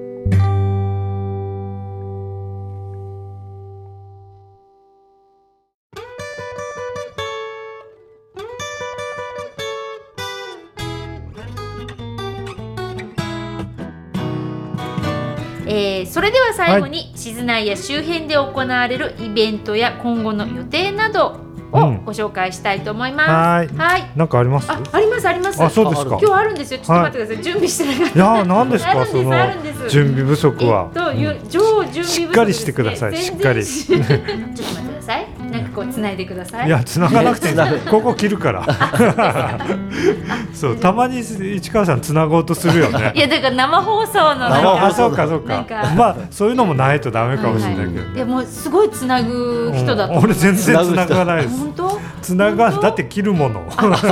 私だほら舞台 のそうなん役で者すさんよね。だあから役者さんだ絶から対ね。こう止めちゃいけないんそだう止めちゃいけないです。僕映画の方なんですよあそっかこう編集するんです編集できるから切っちゃうんだはい編集できないんでね、うんもうね舞台もう始まったら幕開いたらもう、うん突っ張る汁しかないので、はい突っ張ることが男の。あ違うんだっけ。ちょっとちょっと繋いでくださいね、は繋いでくださいってい。横浜銀杯やりますか。横浜銀杯うん俺が横浜で瀬尾さんが銀銀杯杯ですなの俺銀杯なのはい。よろしくお願いしまどすう。いうはいえーとはいえーと今日は、えーあるんですよ何ですかあのお知らせすることがはいえー、と新日高トレジャーホースカードトレジャーホース。あーなんかこれが始まります、うんえっと、3月22日うんあのまん延防止が終わってからですね、はあはあ21日までそのまん延防止なので、うんうんその後22日からいよいよ始まります、ははいいでトレジャーホースカードって何ぞやという方も多いと思うんですが、うんえっと、新日高町に、まあ、ゆかりのあるほう109頭の馬こううんをあのうんこのくらいのカードトランプぐらいの大きさですね、うんかカードにしました、んうんまあ、よくトレードカードとか,、うんなんかはいはいはい子供たちがいろいろううんんな交換庫してるんですけど、はいそんなようなカードにしてしたんですね。うんで町内の飲食店さんなどに行って、うんえっと、1,000円以上あの、うん何かうん飲み食いしたりして、うんするとお一人様につき1枚うんあのホースカードがもらえます。うんあーちょうだいって言わなくてももうあポンともらえま配らすれるんだはいへーこのカードが封筒に入ってまして、うんでこうシールしてあるので、うんあの何のカードかわからないんあーですなるもほどほらってみてからのお楽しみ開けてみないとわかんないんだはいうん、で109頭あるので、うん全部集められるかな あーあーまあ、集めたからどうこうってこともないんですけれどまも、あ好きな人にとってはねはいうんで町内の、えー、と飲食店やら温泉施設なんかで、うんあのもらえるので3月22日からそういうのが始まりますので、うんあの競馬ファンの方はねこうんれ楽しいと思いますよ、きっと。これはあの日高町ですでにやあっーていたらしいんですよ。載ってたね新聞とかにはいねうんはいすごい人気だったそうその時も構結構ね、うんあのーなんか暑かったみたいで。うん多分次回あたりなんか記事になって紹介すそるうかでもしすれないねね。そうですね、うん始まるのが本当はあのまん延防止があの延長でなければもう始まっているところだと思うんですけれども、うんあーそうちょっと延長になってしまったんで、んうんえっと、スタートもちょっと遅れてますであとは、えっと、これはもう始まってるんですが新日高町記念ファン投票、うんあのいわゆる有馬記念とか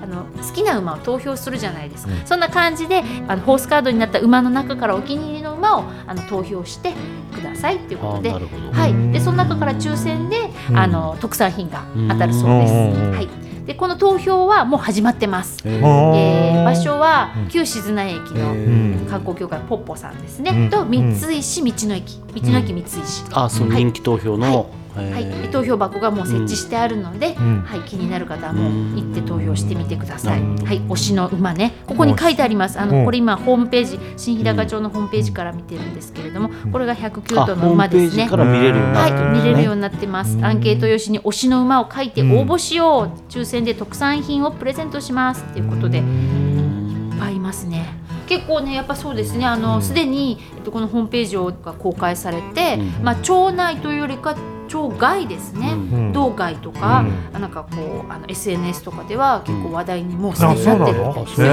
えじゃあガッと押し寄せるのかもしれないですよかもしれない一応ねあのツイッターも特設ツイッターっていうのをツイあのはい、うん公開したので、そちらももうすでになんかいろいろ盛り上がっているみたいな。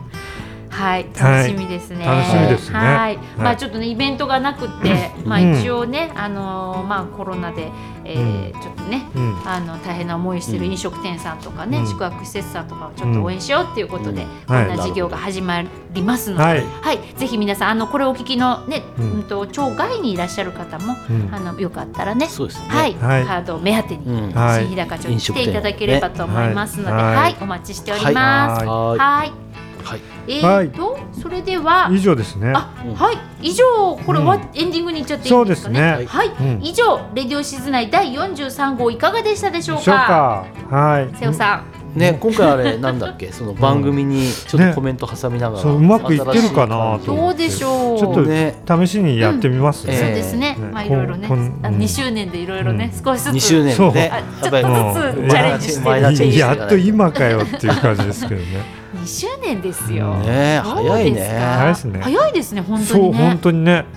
二年も経った感じしないですようんいやね本。 2年前は俺2歳若かったんだなと思ってそうでね。すねそうだよあの頃は若かったな。コロナねギリギリコロナの始まった頃そうはねね。はいうんうん、ギリギリっていうか、そうですね。ねうんちょうど始まったぐらい。始まったぐらいにやっちゃったんだもんねやっちゃったんです。やっちゃったうん例のウイルスの話。いや書そういてあったか書いら。てあったからね。だけどコロナ禍でうん欠かすことなくうんうん。来たねガンガンやってますね。コロナ禍だから良かったんじゃないコですロナかでよ。かったうんこういうあのうん音声配信っていうか聞いてくれる人もいたしねうんうんあそれでね、まあ、これ言わない方がいいのかもしれないけど、思ってるのがこう今、あうんまあで番組挟んだでしょ、うんそれでね俺ずるがず悪知恵働いてね、いうん再放送やってもいいなと思ってねいや、私もそれ思ったそうそうそう そううんの。あれ、なんで思ったんだっけな。なんか思った。うん、なんかいい番、い、い番組っていうかこの回のこれ面白いっていうのをあそうそうおうそうそれで、うん例えば、うんあの例えばじゃあアニコンのあの回が良かったっていうのがあって、うんそうそれをやって、うんで足立さんにここに来てもらって、うんで足立その頃のこううんエピソードとかを直接聞くとか、うん足立さんから、うんその後どうなったみたいそなうコーナーを再放送そうそうそうそうそうなるほどねそうそう、うんあそれいいと思ったなんか中には名番、名あり名ますあり番ますめすごいいい回があったりね、うんあったあった大したことない回があったり ね まあいろいろあるんですけど、うんはいいやそう聞き返してみるとねうんいいですよねいいですやりましょううんそう、ねいろいろあー作戦を練っ練っててる使い回して、そうそうそうそうそう楽してはいまあだけどそれがねうん一応こう溜まって資料になる貴重な財産になってるんだろそううねだねんコンテンツとだしっててねよ40何本作ってるんですよすごいねすごいバカじゃないのって感じ本当なんにかねも う1回につきそれも1時間2時間3時間とか 最初最初の頃3時間ぐらいあったんですからそうだあいやそうだよね番組がねそううんちょ何を考えてたんだこ俺はって思いますけどね、はいい、でも聞く人もよくついてきたよね。や本当にねありがたいことですそうでね。すね。うんちゅうことは何回目かに50回記念もあるのかいいや大して来るかき大してな。そのねきいちいち記念を ねやってたきりがないんであそうなのはい、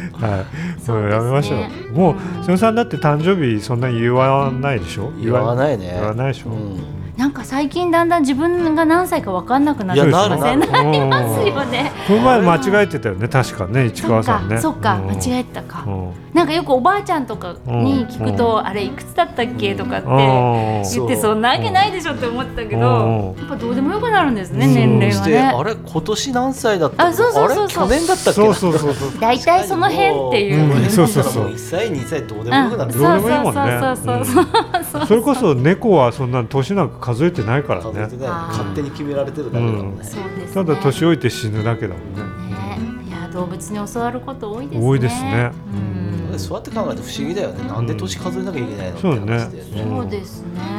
誕生日だからって何がそんなにめでたいんだって感じでうんこれ聞いたただらの通過点だもんね。通過点だからね確かに猫が誕生日気にしてる の見たことないしそうねプレゼントないぞと今日かね はマグロないのかとか言わないしね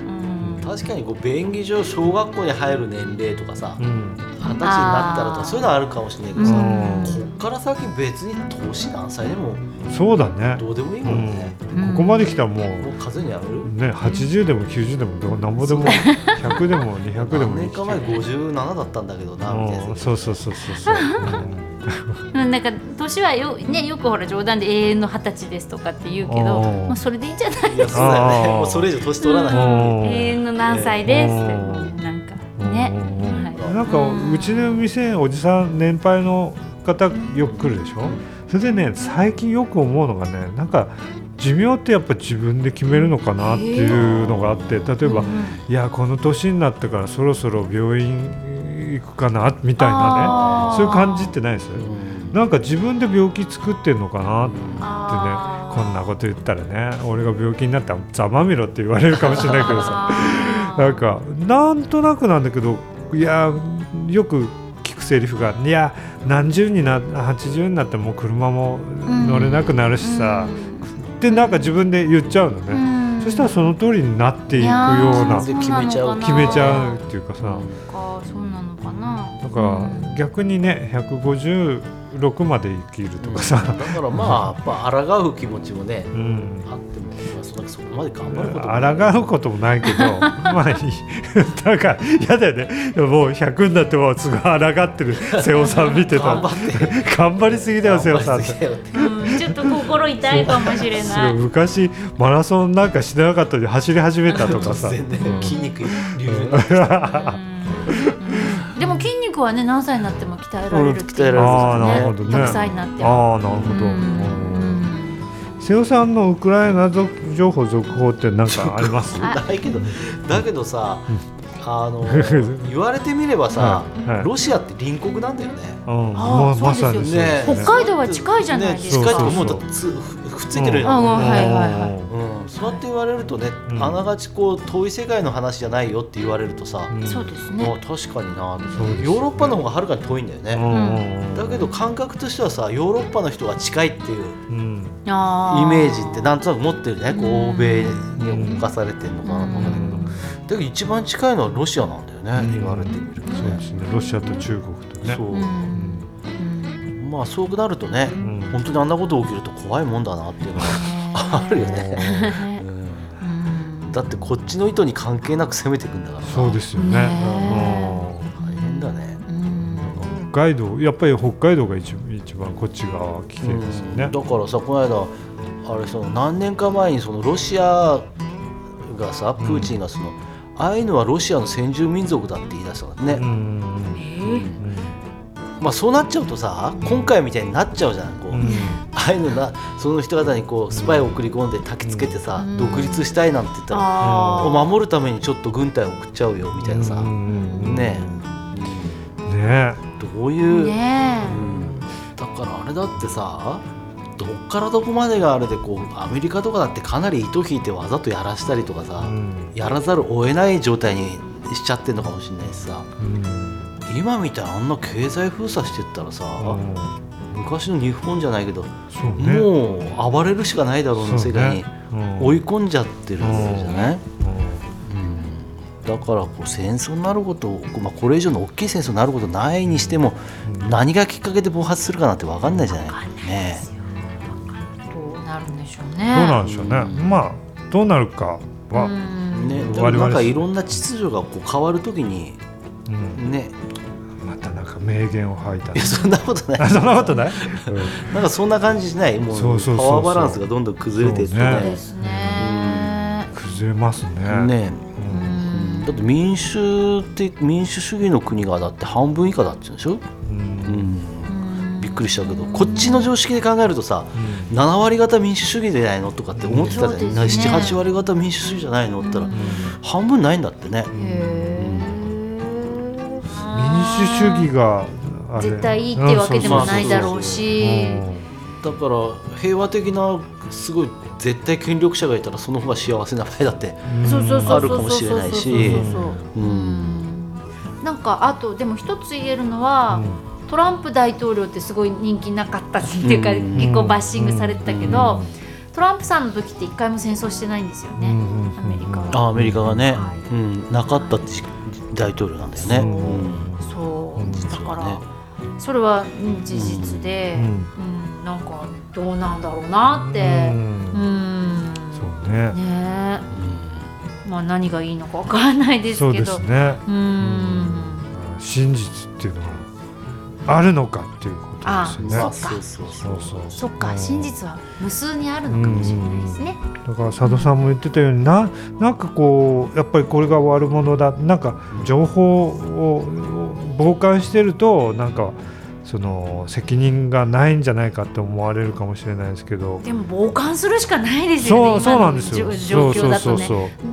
んちょっとどれか選べないですよね。これが真実だとか。でこうマスコミとかではさそのプーチン一人の暴走だみたいなことは言ってるけどさ、まあ、それだって分かんないことだしねわかんないひょっとしたらロシアにはロシアの正義があるかもしれないし、うんまあわかんないですね。わかんないんだよね。なんか妙にさうちに来る人もさ「いやプーチンってなんか別荘があってうんぬんかんなんってさなんかすごいすこうお金持ちだっていうことをさ、ね揶揄してるっていうかさそういう言い方がさ日産の カルロス・ゴーンと似たような同じ言い方を同じこうゴーンとプーチンが同じぐらいの 人物像で描かれててさなんかその捉え方もなんかこうなんちゅうかステレオタイプっていうかさ、うんプーチンお金持ちだからあいつはダメだみたいなあなんてーもうなんか違うような気がするなっていつも思うんだよね。うんいやーわかんないことだらけでしたけどいや、そうですねうん。はい。えっ、と市川さんの引っ越し情報って書いてますよ。いやそうそうあ人々もねそうなんです。私ね、あの前回のはいあのーレディオシズナイで、はい。えっとなんだっけ、うん。引っ越しのうんうんあのーなんだっけ。移み住んなとど引うっな越しののそううんみんなどうなので引っ越しを扱ったんですけど、その時に移住と引っ越しって何が違うんだっていうような話になって、うんでそうだねっていうお二人が話してる間、ん私はもうめちゃめちゃ言いたい言いたいここととががああっったたんんだだけけどど言ったらこれすごい長くなっちゃうと思あって言いたいことがあったんだじゃ我慢あした今今んで何す 何そしたら長い話なのね。長くない。しないようにちょっと考えてしないように考いやえて。そうですで引っ越しと移住って本当難しいんですよ、ん私も自分でその移住コンシェルジュとかって名乗っていながら、うんうんどう違うんだろうってやっぱすごい悩んだ時期があって、時期があってはい、でこれあの今日持ってきた資料がこれ現代の移住ってこれあの現代の移住えっと博物館うん博の物館の移住した人々っていううん特別展をこの間やってたんですけど、うんうんそれのあの最後にこういう、んあのパネルがあったんですよね、うんそれをあのちょっといただいてきて 持ってきたんですけどここにあの私語ってるんですよね。語ってる。私が語ってる引っ越しとは違うよなって思うんですよ、うんなんだろう移住って仕事暮らし方人間関係全部変えるんですよしかも自分の意思で私は移住イコールチャレンジとか冒険とかって言い換えたいと思いますうんこれなんとですね日高プレイヤーズトーク2019で言ってるんですよ私あここでここで言ってるんですあそようここであそうラジへーレディオシズナイが生まれる日っていううんはあかはあはあ構想が生まれたその日そうだよねうんにうんこのようなセリフを吐いていたうんとへ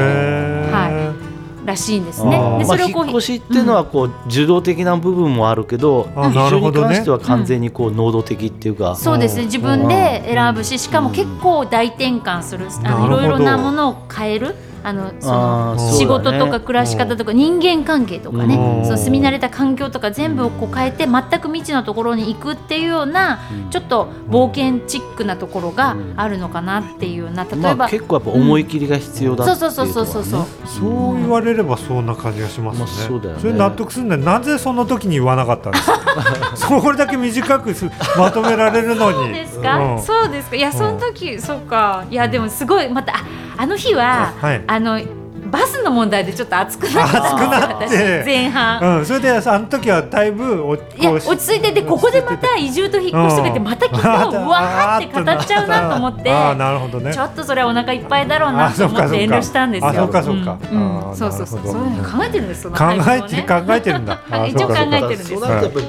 なんていうのこっちのきあー引っ越してきたなとかって見てる方じゃなくてやっぱり、うんする方の人のこう意気込みの違いがそうですそうですそうだねそう覚悟というかこうで最後に言い切ってるんです移住は引っ越しとは異なります、ん移住とは仕事暮らす場所人間関係などこれまで慣れ親しんできた環境を自らの意思で丸ごと変えようという大きなチャレンジだからです、うん移住者は勇気と覚悟を持って人生を変える挑戦者で挑す戦者うだんうん言い切ってますね生きてますねはい引っ越しよりかっこいいんだねもうまるで移住コンシェルジュのようです ねコンシェルジュあそうですよねはい、はい失礼しました、はいそう、はいでちなみにですねほう一応あの新明解国語辞典でも調べたんですよほう私ほうほううちに もあるっすねあそうそうそう私調べて、うん調べてここに来たら、うんマスターがそ新明解ここに出してたから、うんあなんでとか思いました けどこの辞書まあいいいいの、はいははいい、いいですよね。あはれい面白いんですよね。面白い読んでる面白いとねそううんはい。で、えっとね、ちなみに新海さんは移住とはうんよその土地、かっこ海外へ移り住むことうんまあそういうイメージがあったよね、うんうんですって。で、えっと引っ越しとは、えーその人の住居や組織、団体の事務所などが今までの建物から他の建物に移ること。うんほ引っ越しってのは建物を変えること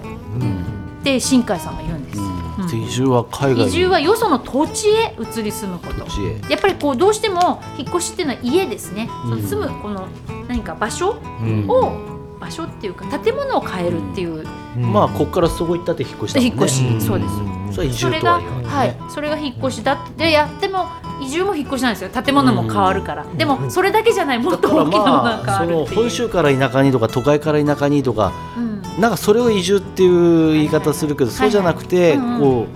ちょっうと一未知年の発世界に起そうこそうう都会に行くのもまあそうですね移住ある種じゃ移住なんですよねチャレンジとしてはそうですねうんなのかな、うんまあチャレンジ精神があるかどうかがねそうかな、なんかいろいろあるある種でもまあ皆さん移住されてくる方もなんかある種今までの今までこう慣れ親しんだものをちょっと一回リセットしてこう来るみたいなうん感覚がどうしてもあるので、うんやっぱそれが移住なのかなっていうようなだから進学とか転勤とかはやっぱ移住まあとは,、とは言わんよねやっぱ引っ越しなのかなっていう。うん、あとまあイメージ的にはやっぱりブラジルに移住しましたとかうんハワイに移住しましたっていう、うんね、あの日本人のあのうん昔のというか先輩方というか そういう方々がいて、うんまあ、もちろん北海道にも皆さんね移住してきたわけですけれどもなんか開拓とか、うんそういうものにつながっていくっていうまあ か、そういうあれなんだね、うん実はこう落ちぶれてこう流れてきちゃったのは移住とは言わない、どうなんだろ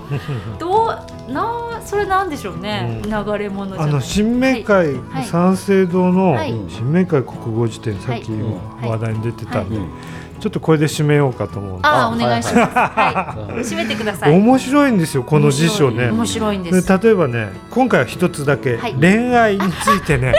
読んだことありましたあそうなのごいあのね面白い紹介させてください、はいあのなんでいきなりそこにいたのいやあの面白いんですよ新新明海解さん国が語。辞典の話なんですけど、恋愛、えーいきますよ、はいちゃんと聞いてくださいね、はいえー恋愛の意味ですね、特定の異性に特別の愛情を抱いて二人だけで一緒にいたいできるなら合体したいという気持ちを持ちながらそれが常には叶えられないでひどく心を苦しめるかっこまれに叶えられて歓喜する状態こんな辞書ありますか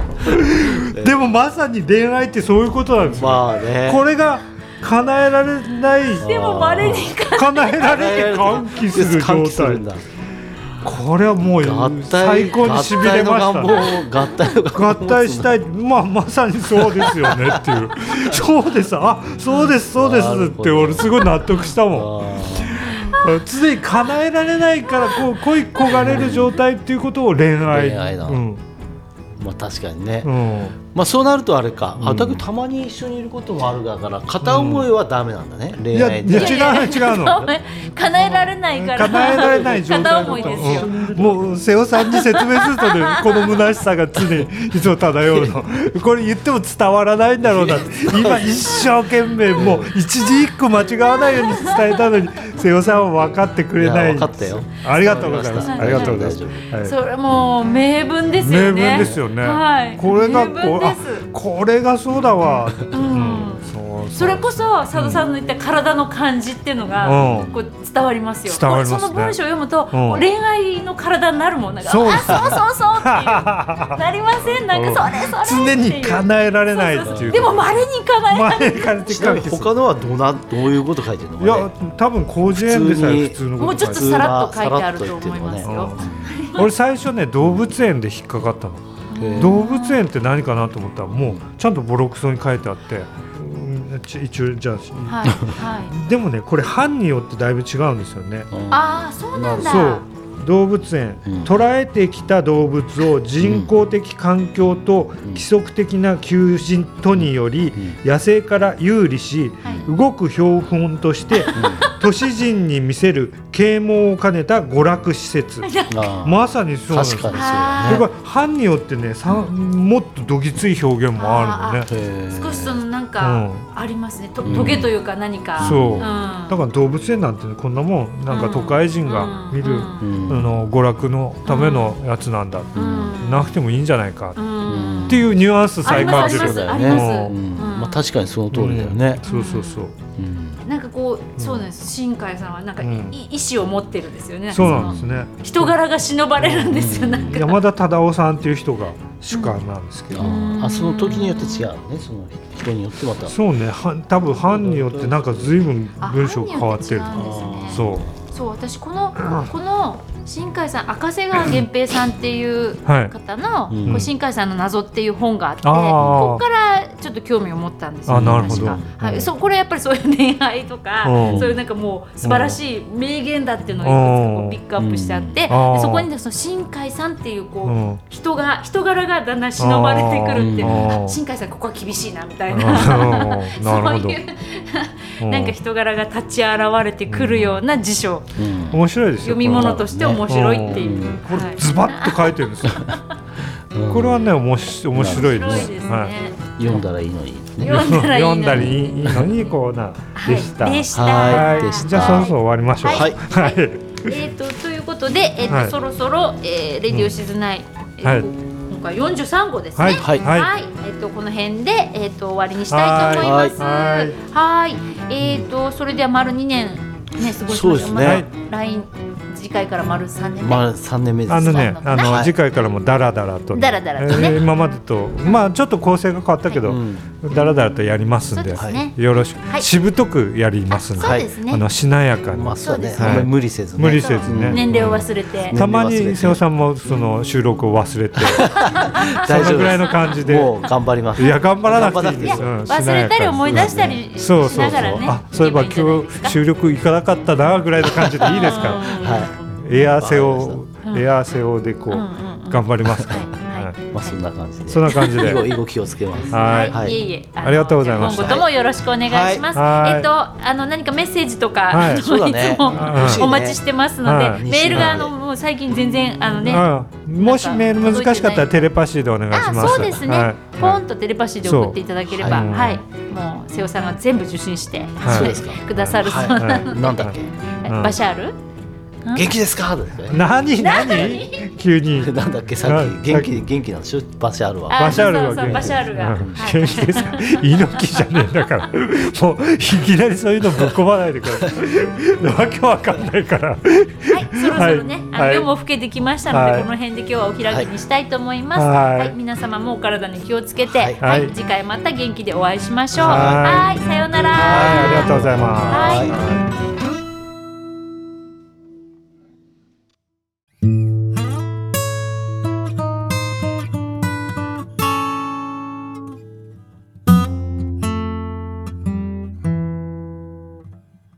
レディオ静内